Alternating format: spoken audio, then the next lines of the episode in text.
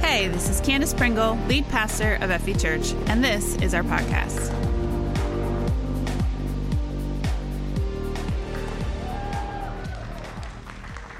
That's how you make an entrance. Hey, we celebrated the media team a little bit ago, but we got to celebrate them one more time because they just made me look cool. So can we give them another round of applause? That's their that's their job description. So if if you go to that meet and greet after service and connect with them in the sound booth because you're interested in, in working in that way, just remember, your job is to make me look cool. Just say, hi, I'm here to make Jason look cool, and they'll be like, all right, come on back. We're gonna teach you how to do this. It's hard work, but we manage. Um, so, so I like that intro. I like the lights. I love the epic energy because it reminds me of when I was in high school as a wrestler. See, we would always run out to like really loud, get pumped music. And, and I liked it so much, I wanted to share some of those songs and some of that feeling and some of that energy with you today. So, you ready? Let's, uh, let's get that first song queued up, my media team. The media team? They're not mine. I don't own them. That, you've heard that one. That gets me pumped for church. Now, this is what gets me pumped for like working out, for the high energy. Ready? There it is. Who recognizes this? What is it? It's Eye of the Tiger, man. It's like, pow, pow, pow. It's like, it's like it gets you in the mood to like like beat somebody up. That's this song, like to face a giant in your life, and and that's a good one. Um, but we never actually ran out to Eye of the Tiger that I can remember. We would run out more to songs like this one. Um, you might you might recognize this. You might have never heard it in church before, but here it is. There it is. You hear it? You hear that build? That electric guitar? Hey, some little little thunderstruck up in here. Who, who here knows this song? How can you admit that in church? This is church. But what's great about this song is the build. The build.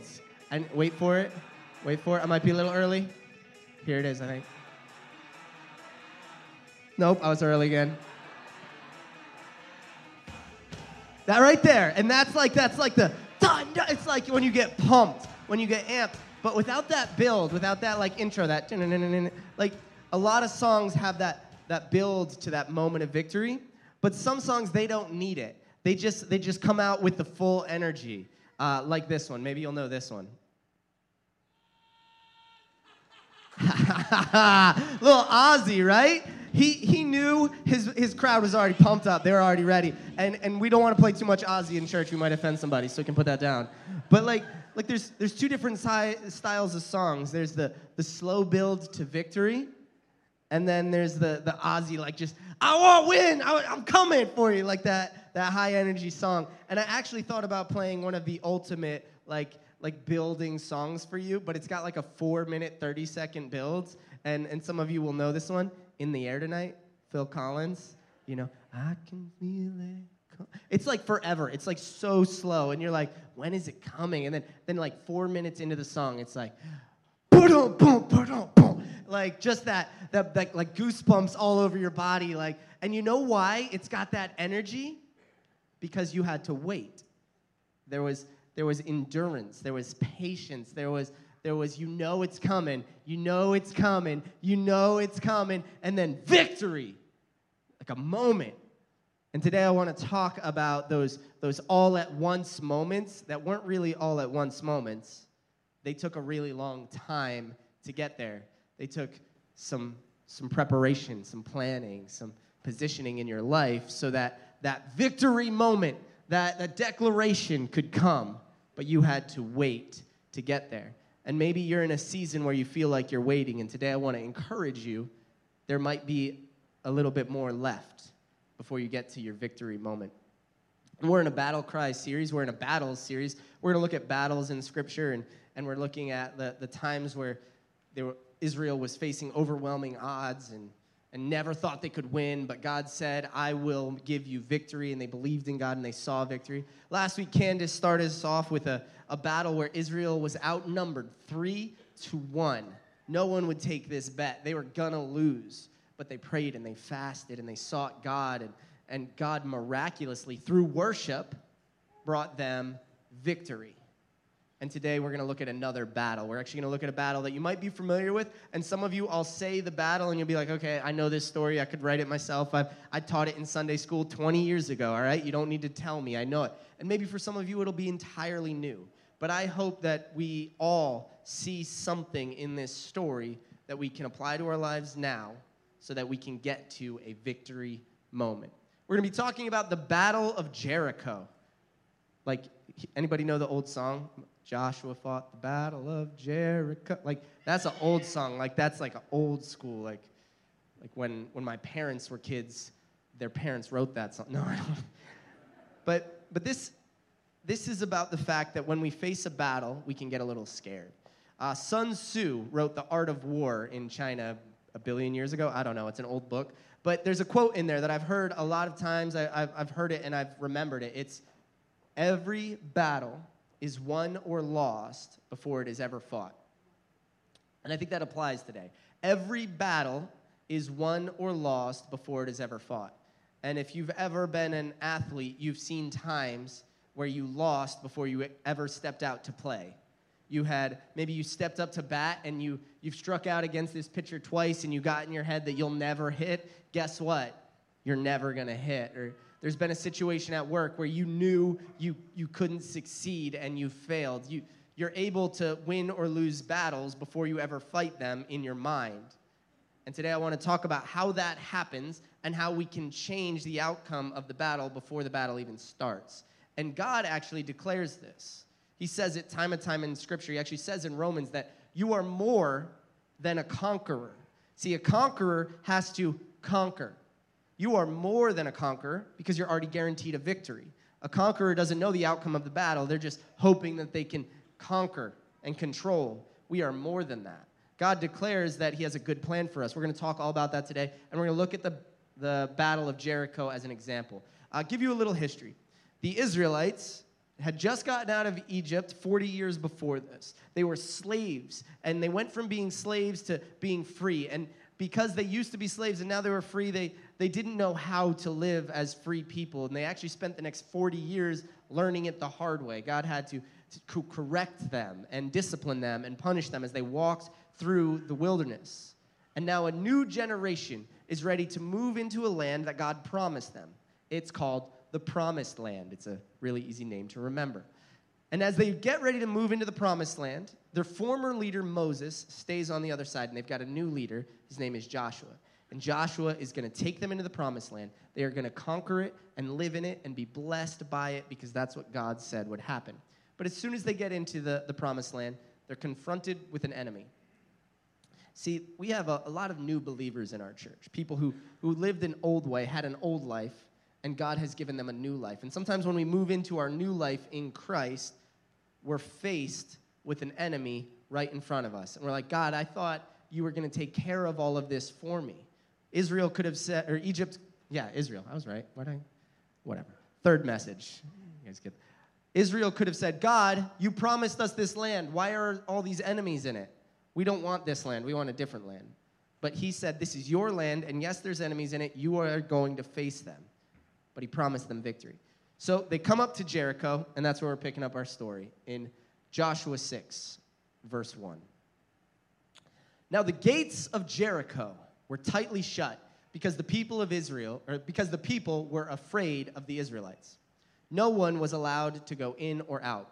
Jericho was afraid of the Israelites because before they moved into the promised land, they actually, actually conquered a few other ki- small kingdoms and the Israelites outnumbered them. This was, this was a strong enemy. You see, sometimes our enemy is afraid of us, so it changes its strategy. The enemy attacks us in a different way once we've met Jesus than before we met Jesus. Before we meet Jesus, his goal is to distract us. Don't look at Jesus, don't look at Jesus, don't look at Jesus, don't look at, oh, they looked. Now I've got to attack them in a different way, and he changes his strategy. Jericho did not want to go out to meet them in battle because they knew that they would lose. So instead, they decide to become a thorn in their side. We'll just, we'll just cower and hide in our walls. And the walls of Jericho were a great hiding place. See, Jericho had a, a spring in the center of its town. And they knew with the water supply, if they barricaded themselves in, they could survive a very long time. And maybe if if the problem stays alive in your life long enough, you'll get used to it and you won't deal with it. And that's what Jericho wanted. Jericho wanted to just outlast the Israelites. Let's become an inconvenience to them so they'll let us be. And Jericho's walls were actually really, really strong in the ancient world. They were 12 feet high. 12 feet high. So if you just walk up to the wall, it's like above the basketball hoop. And imagine you have to storm a wall and it's above a basketball hoop. What's the enemy going to do? He's just going to stab you. Like, like this is bad. And they were six feet high, so they could put three, six feet wide. They could put three men up there. These were strong walls. And they surrounded the entire perimeter of the 10 acre city. This was a, a large space. It was well protected. They actually had a tower in the center that went 28 feet high. This was a marvel. They could defend themselves well. And Israel had a few choices. How do we deal with an entrenched enemy? And that's a question we have to ask ourselves. How do we deal with an entrenched enemy in our lives? In ancient warfare, there were three ways that they could deal with an entrenched enemy. One, surround them and starve them out. They could literally just surround Jericho, keep them inside, and the people would starve to death. And eventually, enough of them would have starved and been so weak that they could just advance and take it easily, or those people would come out and surrender. They could literally starve them out. That's one plan. This plan takes time, a lot of time. It takes commitment. It takes discipline. It takes every day. It, it could have taken months or even a year to starve out a city. And if they wanted to do that, they had to commit that time. Another strategy they could have done to defeat the entrenched city, they could have built large ramps of dirt like literally like public works project everybody grab a shovel we'll build like a 30 foot long ramp so we're far enough away they can't hit us and then we'll build it and build it and build it. We'll use it as defense as we build this and they just slowly build a ramp. And this is this is how they would deal with it. They'd build the ramp up until they could get over the wall and then they'd fight them inside. So if you have an entrenched issue in your life you could literally slowly advance on that issue slowly dealing with it step by step until you're able to conquer it. The third thing they could do storm it in number. Remember, they, they outnumbered Jericho. They could have literally said, All right, everybody, charge. Charged at the wall.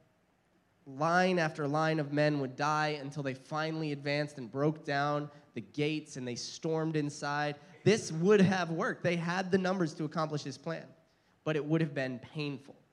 Sometimes the entrenched issues in our life, to deal with them all at once, might work, but might be a little painful. Israel had those three choices in front of them in their wisdom. These are the ways that people deal with fortified cities. They either starve them out, they slowly advance on them, or they charge all at once at great personal loss. They find the victory that way. What are the walls in our lives? What are the entrenched issues, the battles that we face? There's addictions. Addiction is one of those fortified cities that once it gets its teeth in, it puts up its walls, it closes its gates, and it can be impossible to break down to find victory. It can feel like an enemy that you will never defeat on your own. These can also be smaller habits, maybe, maybe personal habits you have that, that God has put his finger on and say, you can't deal with that. But it has so worked its way into your psyche, your personality, that how could you ever stop? That's who I am. It can be decisions you made a long time ago that have molded who you are. These can be fortified cities, battles that we need to fight, that we're called to do. These battles can be the issues that we know about but haven't dealt with yet. They can be family issues. Listen, family wounds go deep. They can happen when we're young, and those wounds can build walls that, that last for decades, generations even. You might be dealing with a wound from a great grandfather that was wounded on your grandfather, that was wounded on your father, that is wounded on you.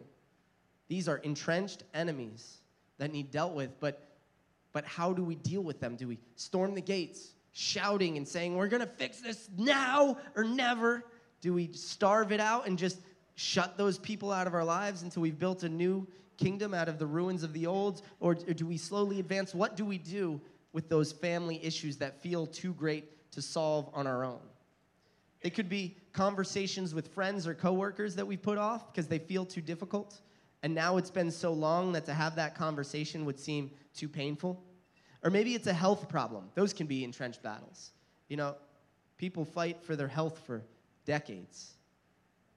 It could be a disease that you know is slowly working away.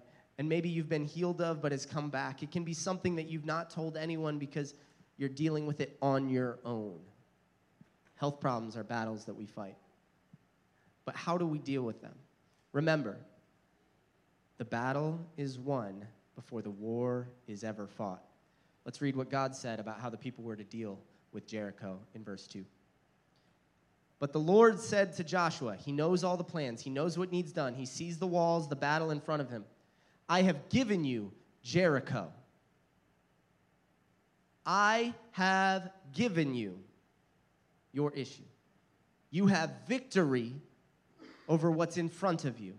I have given you its king, its ruler, its authority. I have given you its strong warriors, its fighters, its attackers. The things that would attack you, I have given them to you. Whatever you're facing, I have given it to you. He has declared victory over it. That's what God says. And when God says something, He means it. You might not see the victory yet, but God has a plan for the victory. Jeremiah 29 11, I know the plans I have for you, says the Lord plans to prosper you and not to harm you. He has a plan for you. He is ready and able to accomplish that plan. He's going to give you victory over the battles in your life that you have identified, that you know of your hurts, your issues, your pains, your past. Whatever's in front of you, He is ready to face and help you find victory because I have given you Jericho. Are you ready to take Jericho in your life? Do you want a Jericho moment? I'm to spoil the story a little bit. I'm to jump to the end. Here's what happens the walls fall supernaturally. They don't have to pick up a shovel, a pickaxe, a hammer. Those walls fall on their own because God said it would happen.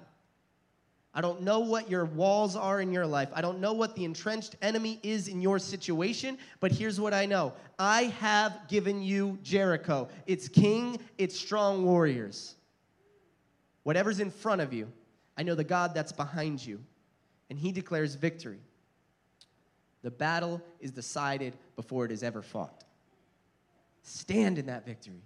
This message is entitled Battle Cry. Battle Cry. Because you have to raise up a battle cry sometimes if you want to see that victory. But God doesn't just tell them that He'll do it, He tells them how, and He gives them a plan. You and your fighting men should march around the town once a day for six days. Seven priests will walk ahead of the ark, each carrying a ram's horn. On the seventh day, you are to march around the town seven times with the priest blowing the horns. Remember, I gave you three of the logical plans? One, starve them out. Two, slowly advance with the earthen ramp. Three, attack in number. Neither of those logical, well known, well worked plans involves walking in circles around an enemy carrying a ram's horn. this is a stupid plan. It just is. Like, like, hey, you got an issue. Okay, um, walk around it. Hey, there's an enemy in front of you. What, what should I do? Uh, walk around it. It's like six days, maybe, maybe, maybe seven. You know what? Actually, actually, six days, walk around it once, and let's read verse five. When you hear the priest give one long blast, have the people shout. That's it. I got it what you'll do is you'll yell. Yell at the wall. Just yell at it. Have the people shout as loud as they can, and the walls of the town will collapse, and the people can charge in straight into the town. That's a ridiculous plan, God. This is a cuckoo, banana pants, like, like a toddler would come up with a better, better plan for attack. He'd be like, um, let's dig under the wall. Yeah, that makes sense. Okay, that's silly, probably hard, but, but sure, at least we'll be going towards the enemy. Your plan, God says we need to go around it. Now imagine if I ended the message here. I say, all right, I hope you've all identified the issues in your life, your habits, your hangups, your battles, your entrenched enemies, the, the sicknesses, the illnesses, the family problems. And I said, okay, now I want you to go home and I want you to walk around them. I want you to just, just start walking. Like climb down off the stairs, make people feel uncomfortable, and just walk. Just walk around it. I don't want you to do anything about your problem. I don't want you to address it. I don't want you to look at it. I don't even want you to think about it. I just want you to walk around it. I don't want you to talk about it. I don't want you to tell others about it. I want you to walk around your problem. Is this a very comfortable situation right now? There's a reason that we normally preach from the front because it's uncomfortable for people to talk to you from behind you. It's uncomfortable to know your problem and not deal with it. It's uncomfortable to just walk around it. You want to tell everybody your problem so that everybody knows. But when it's uncomfortable, we have to be okay with it. We have to be okay with the uncomfortability, the foolishness of the plan. Because when God gives us a plan, it might not make sense. It might be uncomfortable. It might seem foolish. But foolishness is faith. Will you be willing to live foolish faith if it is God's plan for your life? The things of this world are foolish in God's eyes, and the things of God are foolish in the eyes of this world. Wait until you're married walk into a high school and tell them that. Watch how quickly they laugh at you because that's foolishness. The world tells us we need to try on our, our lovers so that we know what we want in a spouse. But God says, You are made for one person. That's foolishness to this world. Walk into a personal finance class on a college and say, I, I think we're supposed to give 10% of our finances to God because that's what His Word says. Why are you wasting your money? That's foolishness to this world. You know what? I think I'm just supposed to pray to a person who lived 2,000 years ago and expect him to forgive me my sins. Walk into a secular worldviews class and explain that you believe that earnestly. They will laugh at you because it is foolishness to this world. And God uses foolish things to confound the wise and bring grace to the humble. Are you willing to have foolish faith? To walk around your Jericho so that God can see it come down. He has given you a plan and it is in His Word. His Son lived it and walked it every day. Will you walk it? Will you walk it? Will you walk the walk or do you want to talk the talk? Do you want to say, I believe, or do you want to show you believe by walking around your problems because God said so? Because He said so. He didn't say, you deal with it, He said, you walk around it. Those entrenched issues are deeply rooted because we cannot deal with them. There are wounds that go too deep to face alone, but there is a higher power, there is an authority. And he says, I have a plan for you. Will you follow my foolish plan? By faith. Hebrews says that, that it was by faith the people marched around Jericho for seven days. It was by faith they marched around Jericho. Faith. I don't, I don't want to go marching for seven days. I don't want to march for one day. But faith carried their feet. Faith carried them day after day. God gave them a plan, they recognized it, and by faith they marched around Jericho. Joshua he knew this plan. God told it to Joshua, and Joshua, he relays it to the people. And he relays it word for word. He says exactly what God says. But at the very end of his orders, he adds one step. Verse 10 Do not shout, do not even talk, Joshua commanded. Not a single word from any of you until I tell you to shout. Then shout. I was thinking about this. Why is it Joshua added to the command of God? God didn't tell them to be silent. He just told them to march. Maybe, maybe they could talk, like God didn't say. But, but Joshua knew the hearts of his people. He had walked in the wilderness with them for 40 years. He had seen them be led astray by, by voices before. This is foolish. Let's just turn around. I don't want to walk anymore. Are we there yet? He knew they'd start complaining. He knew that when, when he presented this plan, they'd walk for maybe half a day and they'd be like, What are we doing again? Why are we walking? This is silly. I've read, I've read The Art of War, and I know that if we build an earthen wall, we can climb over that wall and attack them. Why don't we just do that? Let's stop this plan. This is foolishness. See, God gave them a plan, and Joshua said, Do not talk, not a single word, because he knew if they started talking, they would talk themselves out of God's plan for their life. You ever talked yourself out of God's plan, God's voice, God's instructions? Was that really Him? I don't.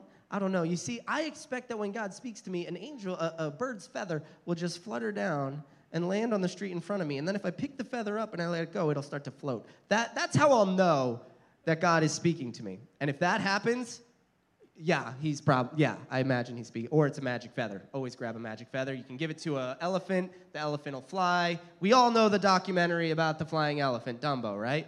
Like, if you find one of those feathers, give it to a big eared elephant. But in the meantime, how do you know God's talking to you? Have you talked yourself out of it time and time again? You'll never know unless you try. God told me to be a youth pastor, and I was excited, and I told everybody. And then one day, I heard some, some foolishness. I heard the average salary for a youth pastor at the time when I was in high school was $20,000 a year. And I went, What? Oh. That was the exact noise I made. What? Oh. And I went, that's, that's foolishness. I can't, I can't live on that. You know what? Why don't I? I'll just start telling people I'm going to be a high school teacher so that it's respectable and they'll, they'll understand that I'm serious. And I wanted the world to view me a certain way, so I stopped focusing on, I talked myself out of it. But when God gives us a plan, we have to prepare. And that's what the Israelites did. They began to walk. And in verse 14, we read how things are going. On the second day, they again marched around the town once and returned to the camp. And they followed this pattern. You see, preparation is following patterns. I don't really like patterns because patterns are the same thing again and again red, red, blue, red, red, blue, red, red, blue. I just want a rainbow on my head, like red, red. this is craziness. Like, I'm not a real pattern guy. But they followed the pattern for six days. Six days they marched around a city. Now remember, it's a 10 acre city, and the walls are 12 feet high, so they have to be far enough outside of the line of shot of arrows so that they're away from the high elevated point of the individuals. And then remember, there's a 30 foot tower in the middle of the town. That gives them even farther range. So they're not walking around a 10 acre plot of land, they're walking outside of the range, the entire 10 acre area. This isn't a simple hike. And they did it for six days, not speaking one word. They gave up speaking because they had to prepare for the plan that God had for them. Prepare for it. Follow the patterns of preparation. I'm not a big preparer so much. Like, a good way to think of this is imagine you're going to the beach for a day. What do you take? You know, probably a beach towel, sunblock, a stroller, a chair, an umbrella. Um, you need the sandwiches or like like something to eat. Maybe if you're bringing kids, you need some toys, some shovels, a boogie board. Uh, you need their bathing suits, a change of clothes for them. You need baby powder because the sand will get all over them. Oh, diapers and wipes. And then you need the swimming diapers also because um, otherwise it'll blow up and you'll be poisoning the ocean. Like, like it's a lot of stuff. Here's my ideal beach trip. You guys want to go to the beach? Cool, let's go. And like no sunblock, no towel. Maybe a football or a frisbee would be great, but if you don't have it, we'll figure it out. We'll throw a stick back and forth. Like, that's a trip. Like, no planning, no preparation, let's just go. But I come back sunburnt every time. The amount of times I've had sun poisoning is just too high, just, just dangerous. Like, wear sunblock, kids, okay? Like, if you learn nothing from today's message, wear sunblock, okay? And, and everything else I said, remember that too. When we're, when we're failing to prepare, we're preparing for failure. That's, that's all there is to it. When God gives you a plan, He expects you to begin to prepare. And there are some plans, I don't know God's unique plan for your life, but there are some plans that I know God has for your life. One, plans to prosper you, not to harm you. Get to work. Believers aren't called to be lazy. We should be some of the hardest workers in the world. If you're viewed as the lazy person at work, how are you representing your Savior? So, one, plans to prosper you, get to work. Two, another plan that God has for us salvation. See, Jesus came so that we could have an abundant life. We need to follow him if we're his believers, if his, we're his followers. So, what does following Jesus look like? It looks like being like Jesus. He has a plan for you plan to be like him, become more like him. What did he do? He woke up every morning to pray. You can read it in scripture. He found a private place to pray. He did it morning and night. He did it constantly. He was always in prayer. Are we? Are we following God's plan for our life in that way? Two, he, he looked for secluded places of quietness so that he could meditate and listen to his Father. Are you finding quiet places in your life? Are you removing the outward influences so that you're pursuing him? That's the plan he has for you. He also plans that you are there for others. He wanted you to go into all the world and make disciples. That's his plan for you. That's not his plan for someone else, it's his plan for you. If you're a follower of Jesus Christ, you're called to make disciples. You are called to make disciples. I'm going to say it again. You are called to make disciples. Therefore, are you getting ready for that plan? This can look like a lot of things. There's a lot of steps to disciple making. We had an entire series. You can go back and rewatch it about how to be a disciple maker, how to go into the world and make disciples. But I was thinking of one this week. I had a conversation with a student, and he says, I've been trying to invite people at my work to come to church, and it, it's just really awkward, man. And I was like, let me ask you something. Would you hang out with any of these coworkers? Have you invited them out for coffee after work? Have you would you go watch a movie with them? Like if the new Avengers movie came out, would you be like, "Hey guys, let's go to the Avengers movie?" Nah, that would be awkward. Okay. Then inviting them to the church is awkward. First, you need to build a relationship. You need to make some connection with the unbeliever before you go out of your way to say, I know I'm supposed to make disciples. You should come to church with me. Who are you again? Make a relationship. If, if God has the plan for you that you're going to the world and make disciples, are you going into the world and making relationships? Because that's the first step of the plan. When God gives you a plan, it's your job to prepare. When God gives men plans, it's men's jobs to prepare. God will do the work. We have to prepare. Prepare, prepare, prepare. And you know what? You can't prepare once for something that's a lifelong call. You have to do it daily. The people of Israel marched around Jericho six times. Daily they marched. Daily they got up and they marched, and they didn't speak a word. They gave up something as essential as communication. What will you give up daily? What are you willing to fast to see the walls of Jericho fall in your life? If you've identified an entrenched issue, what are you willing to abandon so that God can tear down the walls? What are you willing to sacrifice so that you can see the victory he has in store for you?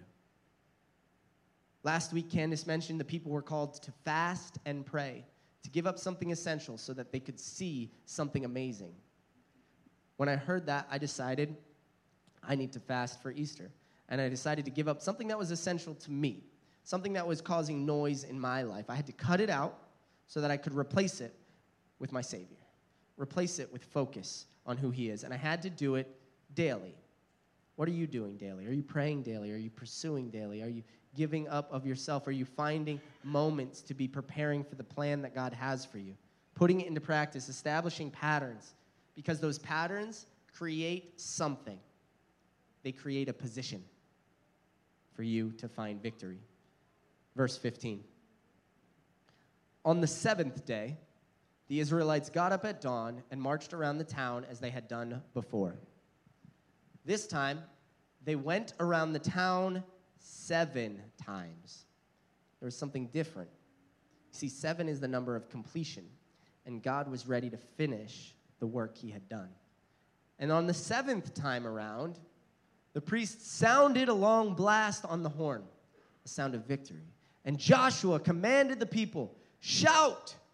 For the Lord has given you the town. They positioned themselves. For six days they marched, not speaking a word, giving up something special. And on the seventh, they established that this was the moment, and they put in a little extra effort. Imagine you've walked several miles every day without fighting, and then on the seventh day, you now have to finish your first lap where you've stopped every day, and then you're like, there's six more. They gave a little extra on the seventh day. And when he instructed them to shout, verse 20, when the people heard the sound of the ram's horn, they shouted as loud as they could. And suddenly, was it sudden? They'd been marching for seven days. But the miracle came in a moment. Suddenly, the walls of Jericho collapsed and the Israelites charged straight into the town and captured it. We all want a Jericho moment. We want a miracle that appears in a moment. We want the plan for God, but we haven't put in the preparation. So we skip that step and we move to the position. We didn't prep, prepare at all. We just jumped to the position to receive the miracle. We want to see it in our lives. We're ready for it. God, make the walls fall.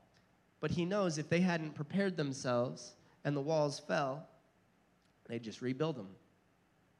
If God tears away the gaping hole of a family wound, if He pulls away the addiction, but you haven't put in the daily effort of preparation, what are you going to replace it with? Because you haven't positioned yourself for the victory yet. The Israelites positioned themselves for the victory. They got ready. And when they got ready, they were prepared to receive. I was thinking a lot about an illustration of, of what this would be like. What would it be like to, to receive an amazing moment but not be ready for it. And I thought, thought of, think of a concert. Like a friend you know invites you to a concert that you don't know the band, you're not familiar with them at all, you've never heard their music, you, it's maybe not even your genre of, of music. You're like, okay, I'll go with you. And then you go to this concert and it's sold out show, packed crowd, and you're sitting there and everyone knows all the words, and your friend's sitting there belting them out, and you're just like, okay, yeah, this is all right, this is this is cool. And Everyone has this moment, this experience, and you're just sitting there watching it because you didn't know the music. Now imagine the friend gives you the CD a few weeks earlier, and you just you listen to it in your car on your way to work, and you get familiar with the music. So you go to the show, and you're a little bit primed, you're a little bit prepared, you're a little bit ready. You'll get more out of the show, right? You'll, you'll know the words to sing along and you'll enjoy the concert and you'll enjoy the band. But now imagine your friend introduced you to the band and you got to know them. You went out for, for drinks, you got some coffee, and you talked, and, and they told you this song's actually about a, a breakup we had. And, and this song is about when we were on tour and, and we got a flat tire by the side of the road and how crazy it was. And, and they just tell you all these stories. So then when the music plays, you know what's going on. And you're like, I know these guys. Yeah, I'm friends with them. They, yeah, this song's about his ex girlfriend. It's great. You get way more out of it that way. Now imagine you're invited backstage and you hang out with them before they even go on stage. And they're talking with you and you're talking and they're like, hey, I'm gonna go sing. And, and, and this one's for you. Like, that's a moment, man.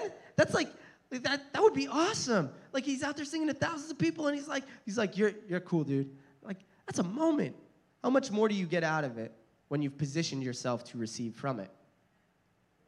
The Israelites had to march for six days. That's Monday when they wake up to go to work, and, and Tuesday when things are dragging on, and, and Wednesday when they just can't face it anymore, and Thursday when it, it, there's just one more day to the weekend, man, and then Friday when all their friends are going out drinking, they got to march, and then Saturday morning when everybody's hungover, they got to get up and they got to go and they, they, they got to march, and then when Sunday comes, they have positioned themselves for a miracle. And on Sunday, they march seven times because a little bit more is required on Sunday morning. This is why we worship vibrantly, passionately, and selflessly. Because we can't hold anything back on that seventh day. Because if we're holding something back, we have not positioned ourselves for the battle cry. If we've checked out during the message, we have not positioned ourselves for the battle cry.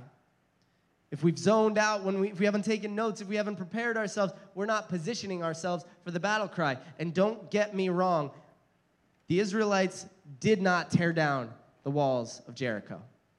God did. But they positioned themselves for God's victory. They were ready to receive the miracle. Are you ready for whatever God can do in your life? Are you prayed up? Are you ready? And if you're not, He's here. He'll give you that moment. But are you ready for the next one? Because you cannot expect the walls to fall every day. You cannot expect Him to constantly tear down the walls and then you let them be built up every week and then He'll take them down for me. Because you know what you're doing? You're callousing your own heart when you do that. You're making it harder for yourself. And God is a good Father. He won't let his children hurt themselves time and again. He'll let the walls stand because they're not ready to deal with it. But if you're ready for a battle cry, if you need a breakthrough, if the entrenched enemy is become too much and it's time for you to get some victory so that you can march unencumbered, you can march with victory and freedom, you can declare finally that this thing is gone, it is dead, the issues are past, I will deal with them. I will wake up in the morning, I will rise in the evening, I will prepare myself so that I can receive from my Savior the victory that He has in store for me. I want the Jericho moments. If you want that, cry out in worship. Prepare your heart. This is that music that plays before you go out into battle.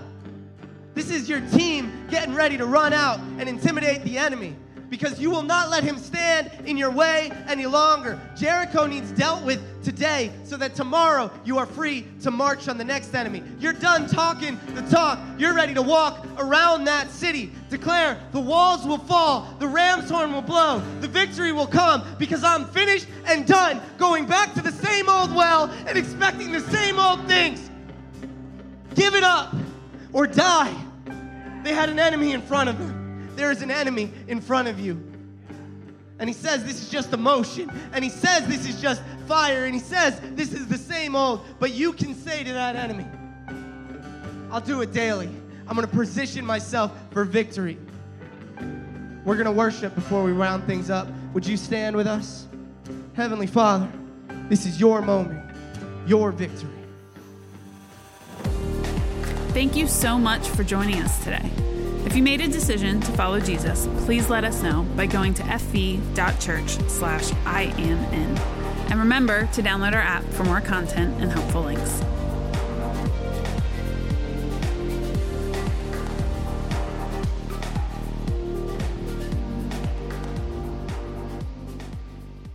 Candace started this service with the word Hosanna.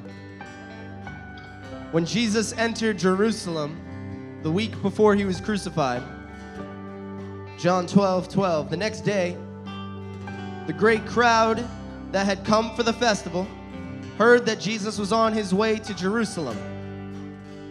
They took palm branches and went out to meet him, shouting, Hosanna! Blessed is he who comes in the name of the Lord. Blessed is the King of Israel. This was a battle cry Hosanna, Hosanna. Blessed is he who comes in the name of the Lord. They were declaring that Jesus was their king, that he would overthrow the Roman enemy, that he would conquer their enemies, that he would bring them the victory they wanted. And it wasn't even six days before they shouted, Crucify him, crucify him, crucify him. How quickly our hearts change. This verse I read, this happened 2,000 years ago, one week before Easter. We're one week before Easter. We've cried Hosanna and we've declared, Blessed is he who comes in the name of the Lord. There are walls in your life that he wants to break down, issues he wants victory over.